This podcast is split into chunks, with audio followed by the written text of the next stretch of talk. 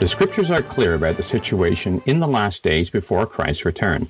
We read in 2 Timothy 3, verses 1 to 5 This know also that in the last days perilous times shall come.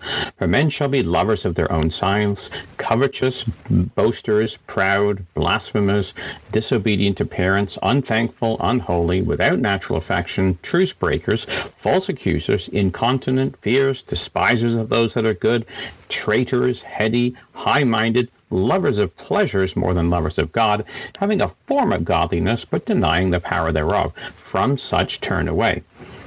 Well, this is the world we live in today the love of self drives society on every level, leading to new levels of unholiness that are unparalleled in the history of the world. There have been ages where immorality reigned in society, but rarely has the world seen state sponsored immorality on a level it sees today, where governments not only protect but promote and enforce behavior that not even 50 years ago would have been outlawed. The debate about gender is about as unscientific as it gets. The Bible is very clear, and Jesus himself reiterated what his Father had instituted with a very clear statement in Mark 10, verse 6. From the beginning of creation, God made them male and female. Period. There are only two genders, and have only been two genders from the beginning of creation. The Lord Jesus Christ underscored this basic biological fact. If it was left to pure biology, the entire LGBTQ movement would not continue, but would breed itself out of existence. Darwin's theory of survival of the fittest would see it disappear as it could not reproduce itself biologically. The movement, however, reproduces itself through infecting the minds of men and women, and in these days, boys and girls, with evil thoughts. This is human nature at its worst, corrupting itself and leading the world to sin. The Lord defined it succinctly in uh, Mark chapter 7, verses 20 to 23, reading from the ESV for clarity. And he said, What comes out of a person is what defiles him, for from within, out of the heart of man, come evil thoughts, sexual immorality, theft, murder, adultery, coveting, wickedness, deceit, sensuality, evil, slander, pride, foolishness. All these things come from within and defile a person well, this nonsensical debate about gender has its roots in the French Revolution. The Bible speaks about the unclean teachings that came from the French Revolution using the symbology of the frogs in Revelation 16, verses 13 to 14, where we read, I see three unclean spirits like frogs coming out of the mouth of the dragon, out of the mouth of the beast, and out of the mouth of the false prophet. For they are the spirits of devils working miracles, which go forth unto the kings of the earth and of the whole world to gather them to the battle of that great day of God Almighty. So these frog spirits or teachings end up drawing the world into the battle of Armageddon. The frog spirits were the doctrines that came out of the French Revolution under the three banners of liberty, equality, and fraternity. This has been the flag under which all the social movements since the Revolution of France have rallied, whether humanism, socialism, Marxism, communism, or the latest flavors that include various types of sexual socialism. These are described in the book of Revelation as spirits of devils. Well, spirits are teachings or doctrines. Devils is the Greek word demon and is described to be confused and sensual reasoning of the flesh. We read this in James 3, verses 15 to 16.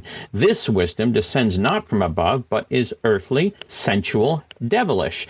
For where envying and strife is, there is confusion and every evil work. The type of devilish or demonian thinking is sensuous, described by a concordance as being governed by the sensuous nature with its subjection to appetite and passion. End quote. It is earthly and only concerns itself with earthly things, not having the slightest interest or inclination towards spiritual things. It brings about confusion, defined as instability, a state of disorder and disturbance, inconstant and reckless. Nothing could describe today's morality more fittingly.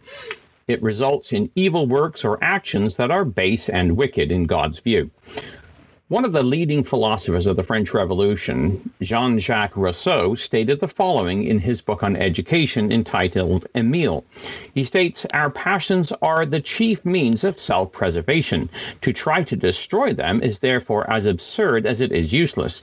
This would be to overcome nature, to reshape God's handiwork. If God bade man annihilate his passions he has given him, God would bid him be and not be. He would contradict himself. End quote. But this is exactly what God did. He condemned the base passions of the flesh and encouraged man to overcome his nature and reshape himself in his own moral image, as his Son Jesus Christ has done. And we read this in Colossians 3, verses 5 to 7, again reading from the ESV. Put to death, therefore, what is earthly in you sexual immorality, impurity, passion, evil desire, and covetousness, which is idolatry. On an account of these, the wrath of God is coming. In these too you once walked when you were living in them. Instead, they are encouraged in verse 1 If ye then be risen with Christ, seek those things which are above, where Christ sitteth on the right hand of God. Set your affections on things above, not on things on the earth, for you are dead, and your life is hid with Christ in God. Yet today, the very reverse is what is encouraged in society. Like Rousseau, schools teach children to explore their passions, their sexual immorality, impurity, and evil desires. Not to do so would be considered repression of the human uh, spirit. In Canada, the controversy has been seen in the school system across the nation. Schools are often the seabed of humanistic thought. School districts seem to operate with autonomy from government. Militant liberalism has gripped the systems. A.P. Johnson, a PhD from the Minnesota State University, wrote a book called Teaching Strategies for All Teachers, in which he stated humanistic learning theory is based on the premise that all humans have the natural tendency to grow, to learn, and to develop fully. Carl Rogers described this as an instinctive inner core that moves people towards reaching their full potential. Abraham Maslow used the term self actualization to describe humans' innate natural progression to their higher state. Humanistic education then seeks to create educational experiences that align with these natural desires. When students learn naturally, they learn more. They learn more joyously, and they learn more deeply. However, when students are coerced into learning through external motivation, they learn less and they learn and learn not to like learning. End quote. Well, among his five common goals in education, he listed to facilitate the development of fully functional self actualizing human beings who have the capacity to nurture themselves, others, and their environment, and to promote the discovery of each student's passions, special talents, and abilities. This concept of self actualization, human beings who discover their passions, is summed up by the biblical prohibition given under the law in Deuteronomy 12, verse 8, reading from the New King James Version You shall not at all do as you are doing here today. Every man doing whatever is right in his own eyes. However, this is exactly what we see. Well, in Canada today, there is a debate that is being broadcast around the world. School boards in the country have put in place policies that legislate the self actualization of children and remove the parents' authority completely. The Toronto District School Board policy states privacy all students have a right to privacy unless specifically directed by the school student. Schools must keep a student's transgender slash gender nonconforming status confidential. Therefore, school staff should not disclose to a student's, a student's transgender or gender nonconforming status to others unless there is a specific need to know. Now, it goes on to say that some transgender and gender nonconforming students are not open about their identity at home for safety and other reasons. A school should never disclose a student's gender nonconformity or transgender status to the student's parents, guardians, or caregivers without the student's explicit prior consent. This is true regardless of the age of the student. End quote. Well, this enforces disobedience to parents. Schools are never to disclose to the parent a child's decision to change their gender, regardless of the age of the student. This takes away the parent's rights and ability to enforce biblical morality in their own homes. It was Joshua who made the statement that many Christian parents have adopted in chapter 24, verse 15 As for me and my house, we will serve the Lord. Abraham also was commended by God for his role in teaching his children. Genesis 18, verse 19. I know him that he will command his children and his household after him, and they shall keep the way of the Lord to do justice and judgment, that the Lord may bring upon Abraham that which he has spoken of him. Well, both Abraham and Joshua are shining examples who God commends, but the world would condemn today. The Apostle Paul's instruction for children would also be cast aside. Ephesians 6, verse 1 Children, obey your parents in the Lord, for this is right. And Colossians 3, verse 20 Children, obey your parents in all things, for this is well pleasing unto the Lord. Well, this has hit the headlines as parents are finally realizing what is going on in Canada and has been for past 20 or so years. In New Brunswick, Saskatchewan, and Ontario, governments are attempting to give parents some control over their own families once again. This reached all the way to England, where the BBC reported on July 3rd under the headline LGBT School Policy Change Causes Political Turmoil in Canada that New Brunswick was amending the law. The article stated a controversial policy change that bars teachers from using students' preferred pronouns without parental permission will soon go into effect in New Brunswick despite pushback. It has caused political turmoil in, Can- in Canadian province. This caused backlash from the Canadian Prime Minister, Justin Trudeau, speaking at a Pride event where he stated Right now, trans kids in New Brunswick are being told they don't have the right to be their true selves, that they need to ask permission. Well, trans kids need to feel safe, not targeted by politicians. We have to stand against this. We have to stand up for the freedoms we believe in and continue our work of letting love be louder than hate. When asked about New Brunswick's position, Canadian leader of the opposition, Pierre Poilievre, stated I know that Justin Trudeau has butted into that. The Prime Minister has no business in decisions that should rest with provinces and parents. So, my message to Justin Trudeau is butt out and let provinces run schools and let parents raise kids. Saskatchewan introduced a parental inclusion and consent policy, which gives parents the right to know what is going on in the school with their children. A judge ruled to pause the parental consent legislation, but the Premier, Scott Moe, stated that he would recall the Legislative Assembly to use the notwithstanding clause to overrule the judge. The Premier stated that the default position should never be to keep a child's information from their parents. He said and added that the policy had strong support of a majority of Saskatchewan residents, in particular Saskatchewan parents.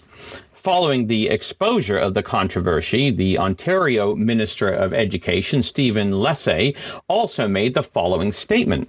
We're simply making clear as a province that we believe parents should be fully involved, fully aware uh, of what's happening to their children. And these are significant changes, and they have a right to know. And so we would expect school boards to be transparent with parents, as we always have.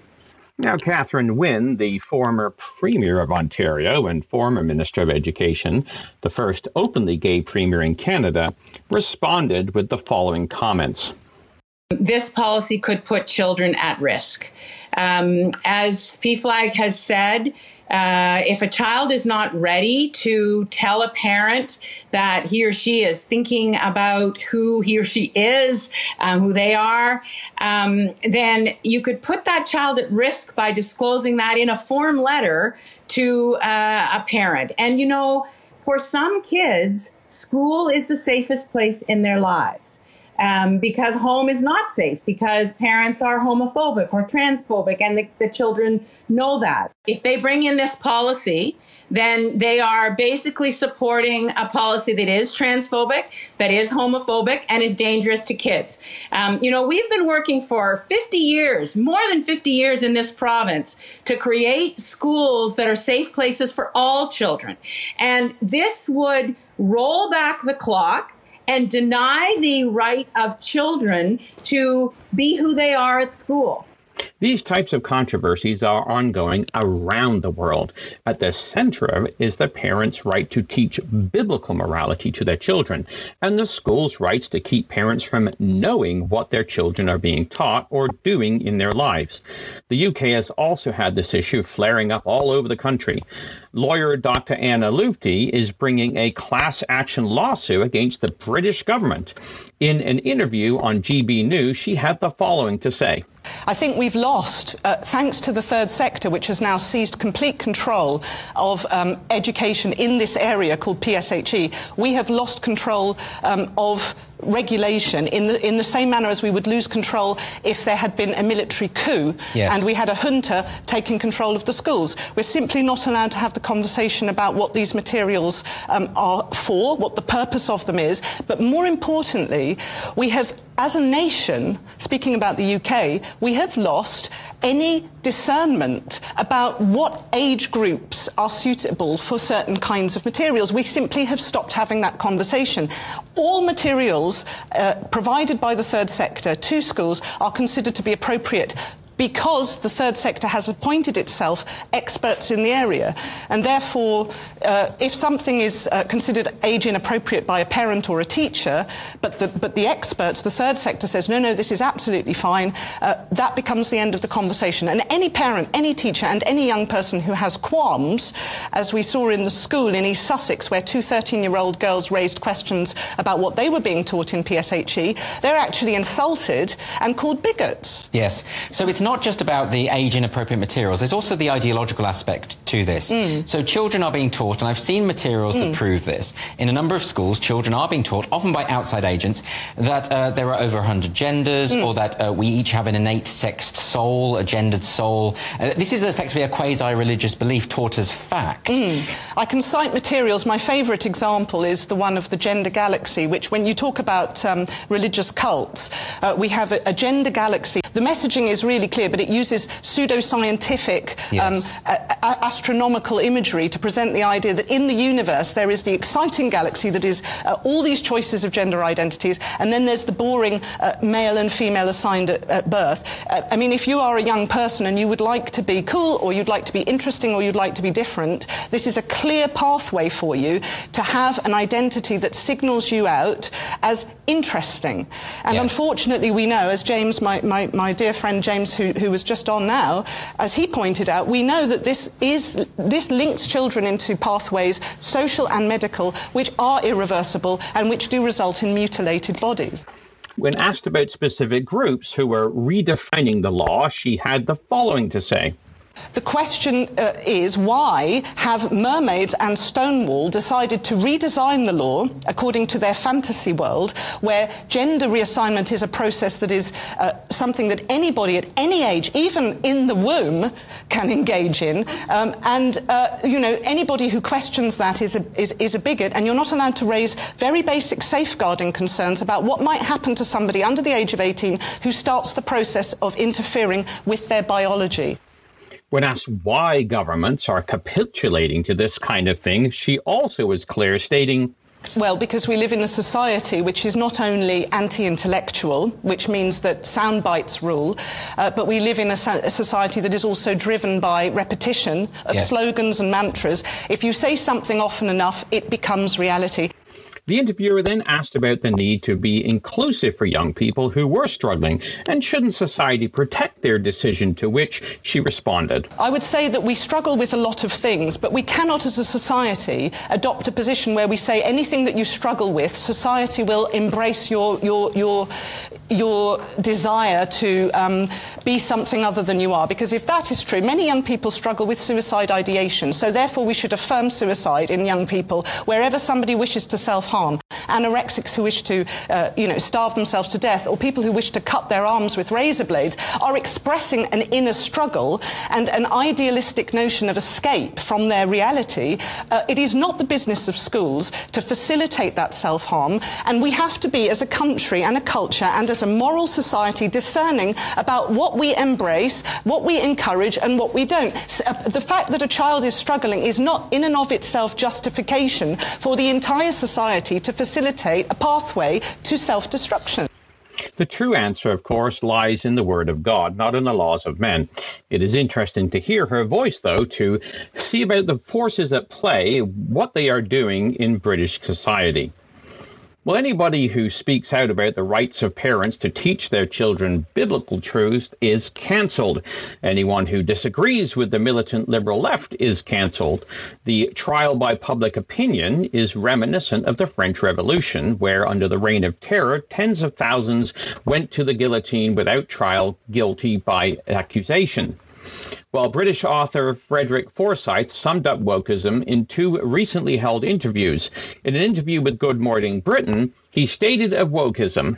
Well, it's all, all part of this thing called um, um, wokeism. Yes, it's the new dictatorship. It's the kind of fascism, yes, yeah. because it says you will think the way we think, you will talk the way we talk, you will believe what we believe, and we will control you. In a GBN interview, he similarly stated Wokeism is a form of dictatorship. I dislike dictatorship. It says, as all dictators do, two things. One is, I am right and everyone else is wrong. And B, if you attempt to express your view, you'll be punished. Um, that is a hallmark of a dictator. It's the hallmark of wokeism. The world has gone mad. What was right is now wrong and outlawed, and what was wrong is now considered right and enforced. The words of Isaiah are coming to fruition in chapter 5 and verse 20 and 21. Woe to them that call evil good and good evil, that put darkness for light and light for darkness, that put bitter for sweet and sweet for bitter. Woe to them that are wise in their own eyes and prudent in their own sight. Since the Bible has been removed from society in Canada, the United States, Britain, and most Western nations, they have completely lost their moral compass. As the prophet Hosea stated of ancient Israel who had forgotten God in chapter 8, verse 7 For they have sown to the wind, and they shall reap the whirlwind. It hath no stalk, the bud shall yield no meal. If so be it yield, the stranger shall swallow it up. Well, there has never been a greater need for the return of Christ, to whom God will give the rule over all nations, as we read in Psalm 72, verses 1 and 2 Give the king thy judgments, O God, and thy righteousness to the king's son. He shall judge the people in righteousness, and the poor with judgment. This will be a time when the world will have its veil of darkness removed that currently shrouds its eyes. As we read in Isaiah 25, verse 7, He will destroy in this mountain the face of the covering cast over all people and the veil that is spread over all nations. For a righteous law is going to go out of Zion that will be for all nations. As we read in Micah 4, verse 2 Many nations shall come and say, Come ye, let us go up to the mount of the Lord, to the house of the God of Jacob. He will teach us of his ways, and we will walk in his paths. For out of Zion shall go forth the law, and the word of the Lord from Jerusalem. May that day be soon. For the Bible in the News, this has been Jonathan Bowen joining you.